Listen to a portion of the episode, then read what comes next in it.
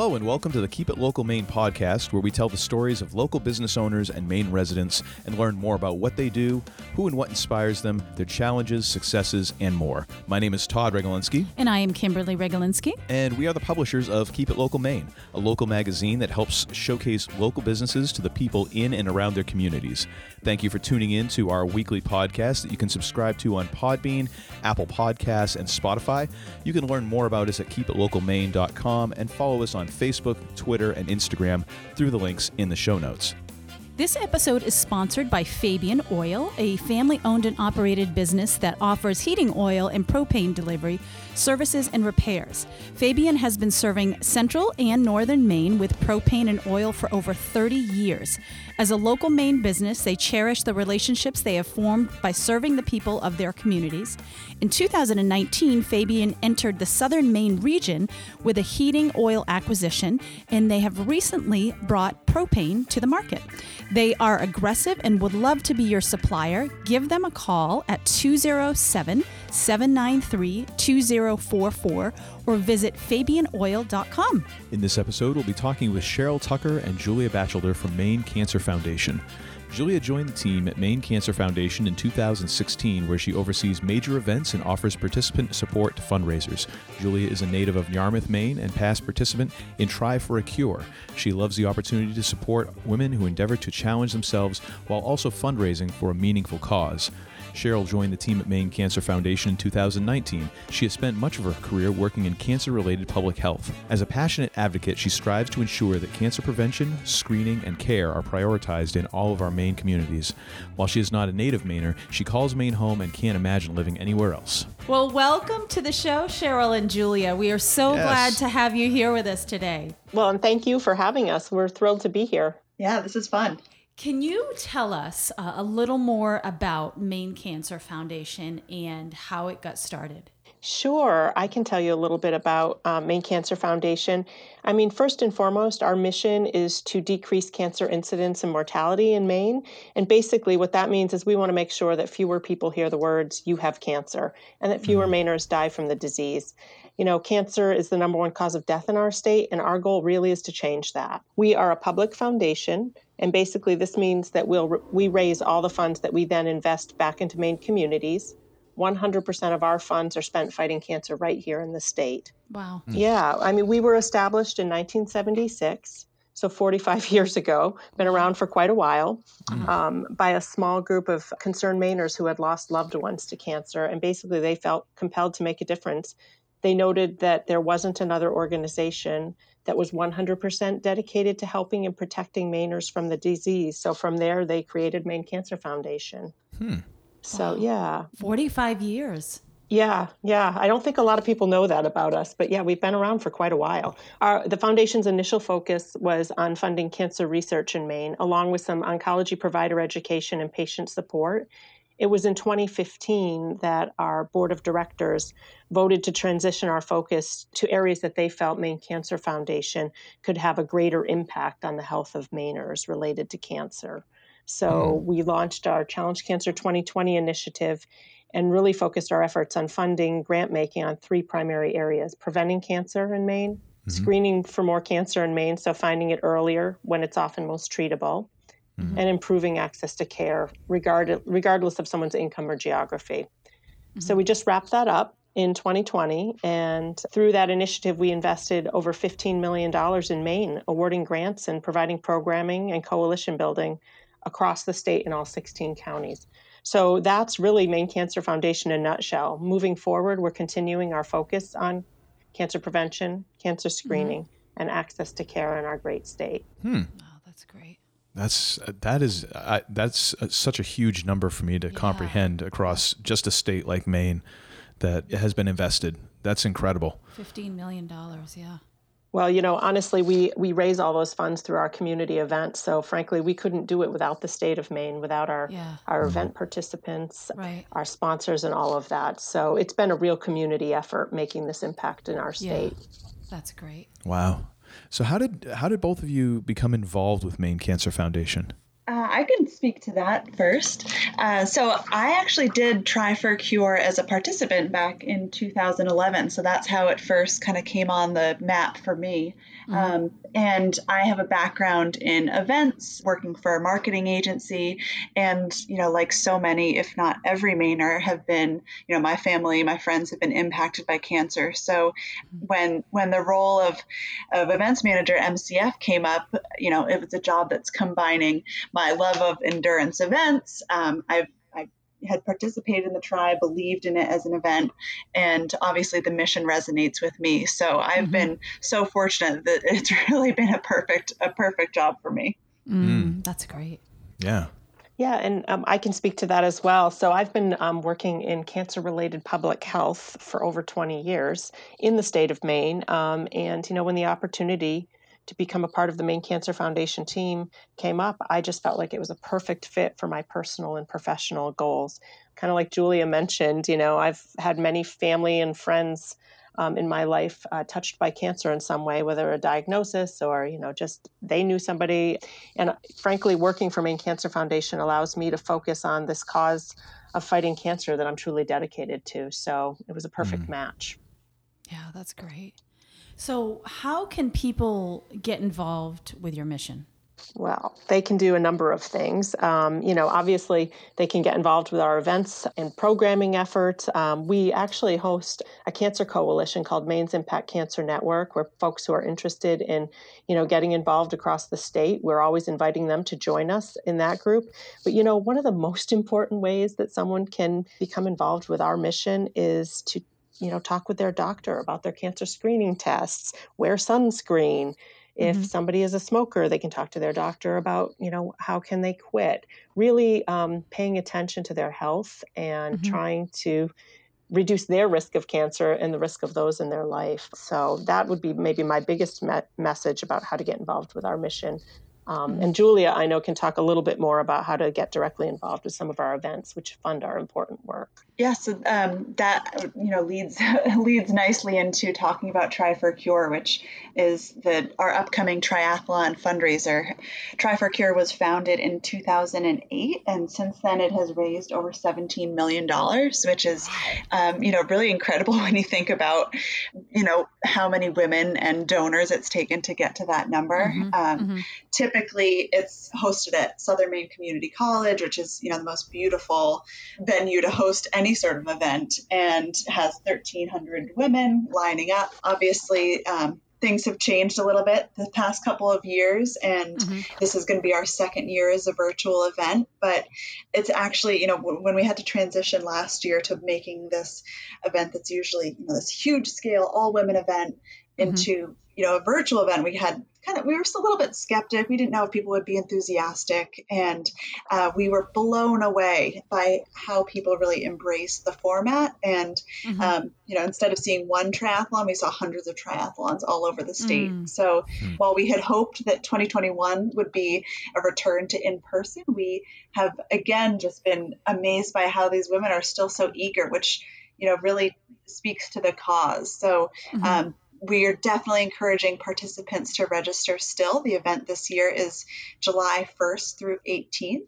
Mm-hmm. And again, it can be done anywhere. It can be done as a relay, so you can, you know, grab your sister, your friend, your coworker, or you can do the whole thing, all three legs. And it's at your own pace, in your own place. And we are all about community at Tri for Cure. And the event is mm-hmm. so much more than a race, it's about bringing mm-hmm. women together. And it's been really neat to see people continue to do that despite not being physically together. Right.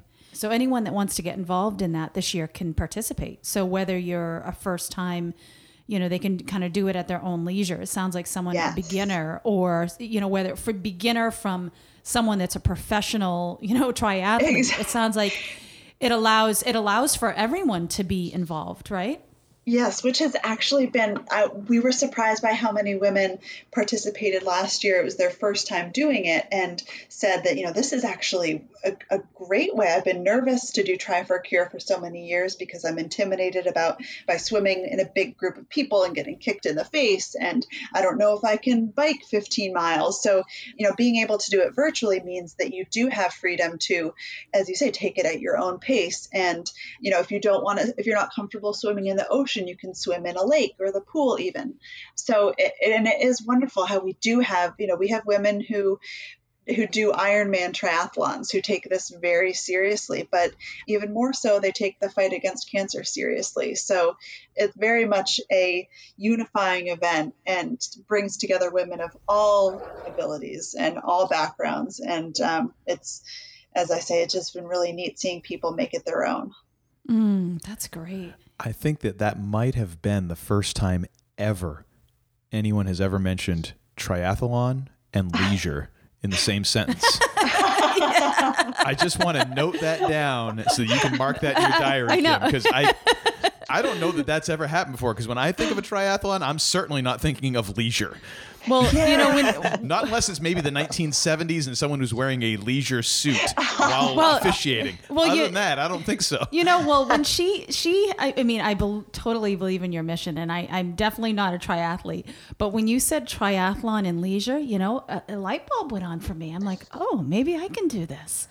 You know, Yeah, so which, I which actually is a good question. Like now, what is the? Because I I am well, you can't see me here, but I am obviously not a typical triathlete. Yeah. Um, but what does a triathlon enti- entail? Is it? I, I don't know if there's a standard like distance for all the the things in that, or or what is your what is the Tri for Cure exactly? Yeah, there and there are different distances and, and standards, and we are a USAT sanctioned event. So uh, we are what's considered a sprint triathlon, which means the women do a one third mile swim followed by a 15 mile bike, and then they end it with a 5K, so a 3.1 mile run.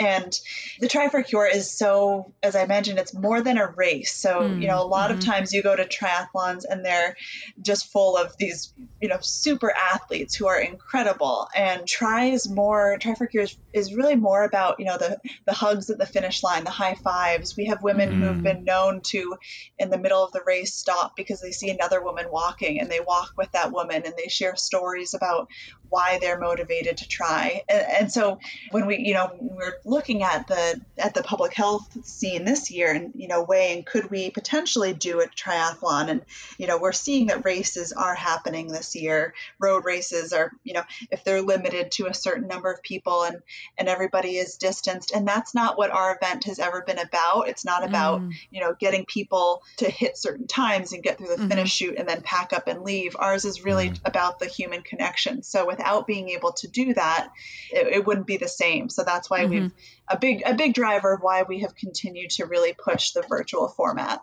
Mm-hmm. That makes total sense. Yeah, it does make total sense, and it seems like it- it just from just even a personal. Sorry, It's all right. my mom passed away. Oh, I'm so sorry. I knew this was going to happen today.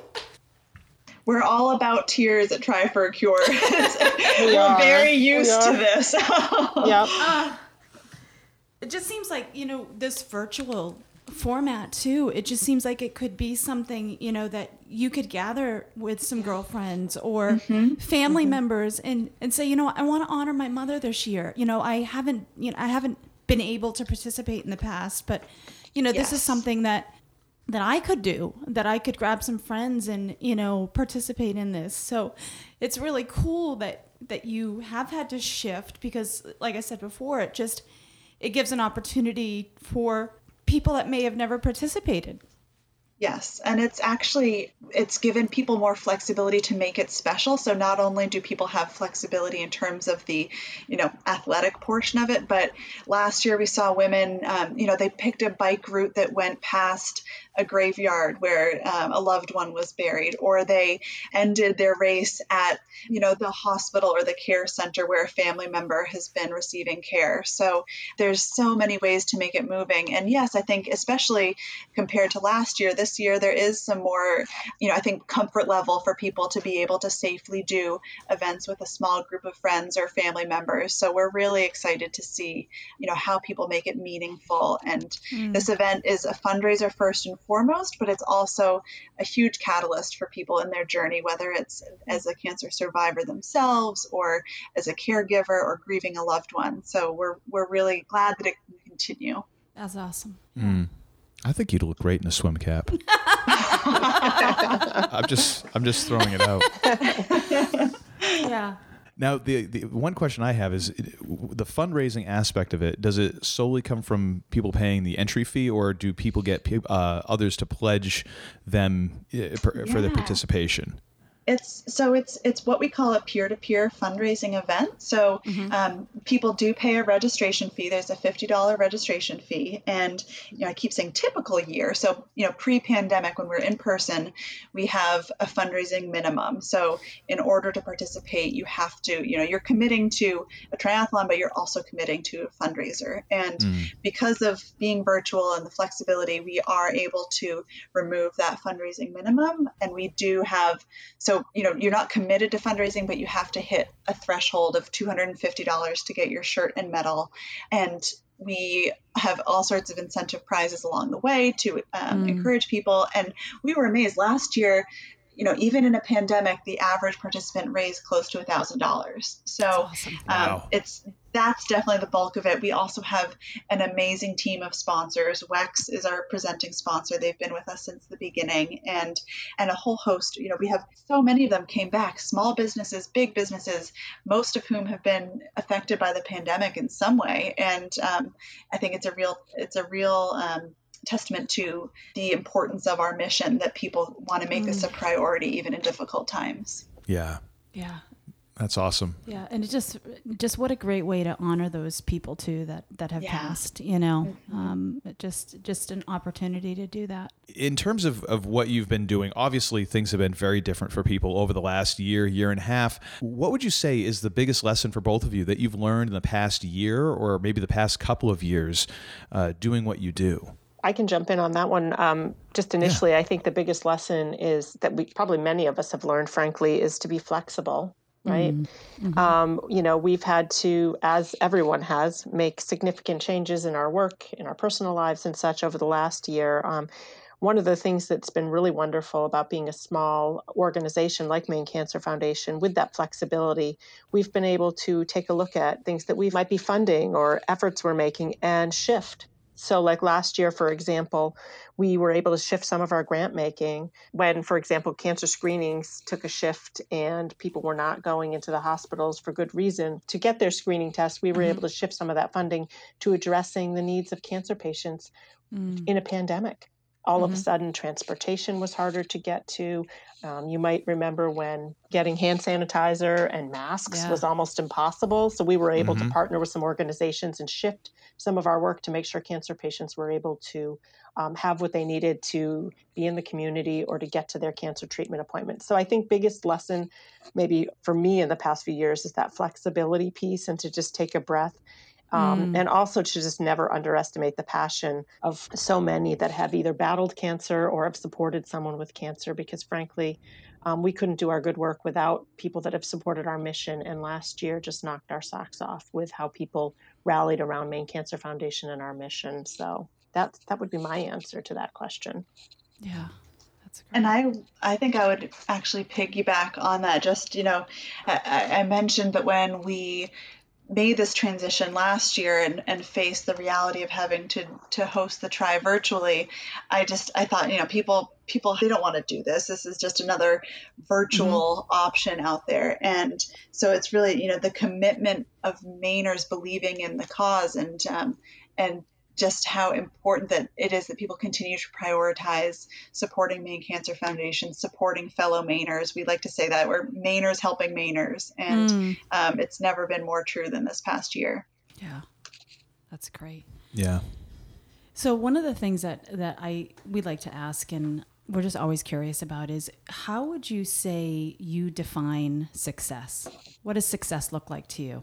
I mean, I would say, you know, frankly, I'm going to speak to it from the organization, but like I said earlier, I mean, I do this work for personal and professional reasons. So, you know, mm-hmm. success for me is knowing that patients are getting to treatment. You know, mm. I mean, if mm. if we as Maine Cancer Foundation are raising enough money to give money back out to communities to ensure that that person that's you know two or three hours from their cancer treatment center can get there and can get through their treatment to me that's success mm. it's almost one person at a time in some cases mm-hmm when I see cancer screening rates rise, that feels like success.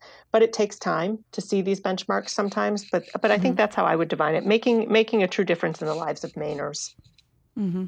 and I would, you know, from my perspective, success to me is kind of a, it's sort of twofold. It's it's walking this balance of hosting an event or organizing an event that is a successful fundraiser, but also delivers a rewarding and inspiring experience for the participants. And mm-hmm. you know, similar to what Cheryl is saying, with it's you know maybe one case at a time, one person at a time. It's hearing, receiving an email from somebody explaining why this event meant so much to them and, and how it helped them in their journey. That's really that success for me. It's it's these little stories, and that's what we always say. That's what makes the try special. Is it's each one of these women that that mm. brings a unique perspective. Mm-hmm.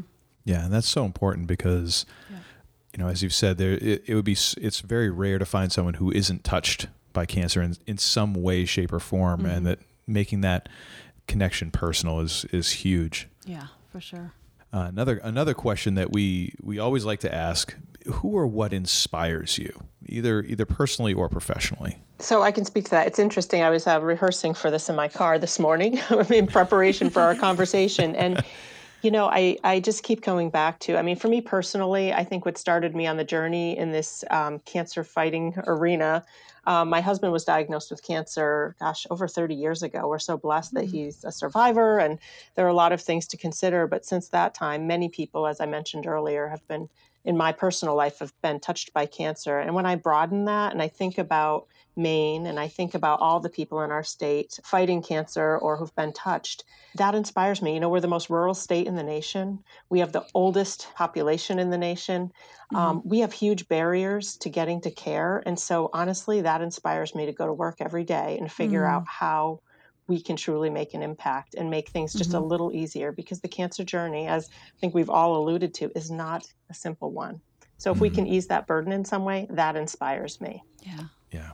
Um, and for me, I think, you know, it, it, might seem obvious, but the women who do the try, and whether it's somebody who's done it all 14 years or it's their first time, I, every single year, I cry at the finish line when we, mm. we you know, and we're in person and I see these women crossing, whether they are, you know, the first one across the line or Meredith Strang Burgess, who's our last, our official last place finisher every year just you know knowing the perspectives that people bring to this and the challenges that they've overcome to get there. And you know i i broaden that even more so this year where it's you know being a human is is difficult. And this year has mm. presented so many more challenges and made it even more difficult to to human if human is a word. And um, so you know you know whether it's you know our event participants or just the people that i meet on, on, the street the fact that people you know watching people pull together to you know get through these challenges it's I, i've definitely had many challenges this year but also no shortage of inspiration mm. Mm. and i totally think that humaning could be a verb I know I like that. Granted, nobody nobody is asking me to teach high school English. I I can't even tell you what a gerund is, but I'll I'll allow it. Perfect. Ah. consider consider your that your doctor's note to use that in the future. And yeah. oh, wonderful! Adding it. It's it, it really truly is inspiring to us with you know what you do and just your mission and to watch just even the the events that you that you guys have put on over the years it's it truly is inspiring it's just it's just beautiful and we you know we live in such a beautiful state and we are so lucky to live here and i always like to ask um, you know what is it about maine that you love you know what is what is the favorite part of, of living here in maine would you say Go ahead, Go Julia. I was just going to say, I love our coastline. You know, I love our Maine summers. We have mm-hmm. kind of a rule in our house you can't leave Maine in the summer. Why would you? Mm, um, right. And then, of course, I feel like we are so blessed to have a national park within our borders. I love Acadia yeah. National Park, and so that you know that would be my quick answer to that question. Yeah. Mm. Yeah, I you know, I think if you had asked me this question you know, a little over a year and a half ago, I probably would have started talking about our restaurant scene and all this. And mm-hmm. I still love our restaurants. I can't wait to be back. But I've never been so happy to live in Maine as, as during the pandemic because we have access to these, as Cheryl says, the, the national parks. We've got mountains, we've got ocean. All of it is in such quick reach, especially for us here in southern Maine. So mm. um, just the ability to get outdoors safely, not being in a city, has a big city at least, is it's been a real gift this year. Absolutely. Yeah, mm. I would agree for sure. yeah. It has made, hu- what was that word that we said? The, humaning. It, it has made humaning easier. yes, it has. and anything that makes humaning just a little bit easier, that gets a thumbs up from me. Yes. Yeah. Okay, in my book. yeah.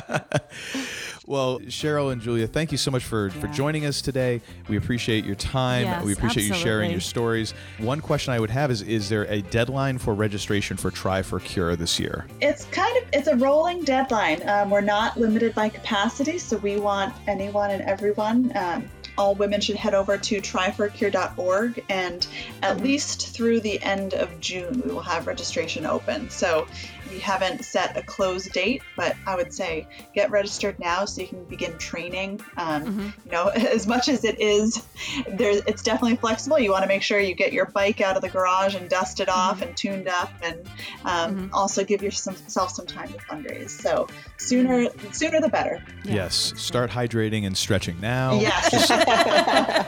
maybe I'm just saying that as someone who's over 40 now, and that you know, it's never too early to carbo load. Well, that's been my problem all these years. I've, been, I've had no problem with that part of the training. It's no. the other stuff that seems to be a little difficult for me. Uh, but I will be sure that we put a link to the registration in the show notes, as well as a link to Maine Cancer Foundation's website and social media pages. Once again, thank you thank so you much. So we really appreciate ladies. the work you're doing. Yes, and thank uh, you. you know, wish you great success with this year's event. Yes, absolutely. Well, thank you for having us. We appreciate yes, it. Thank you. Have a great day. Thanks again. Thank you again to our sponsor, Fabian Oil. Be sure to contact them for all your propane and heating oil needs using the information in the show notes. And thank you for listening.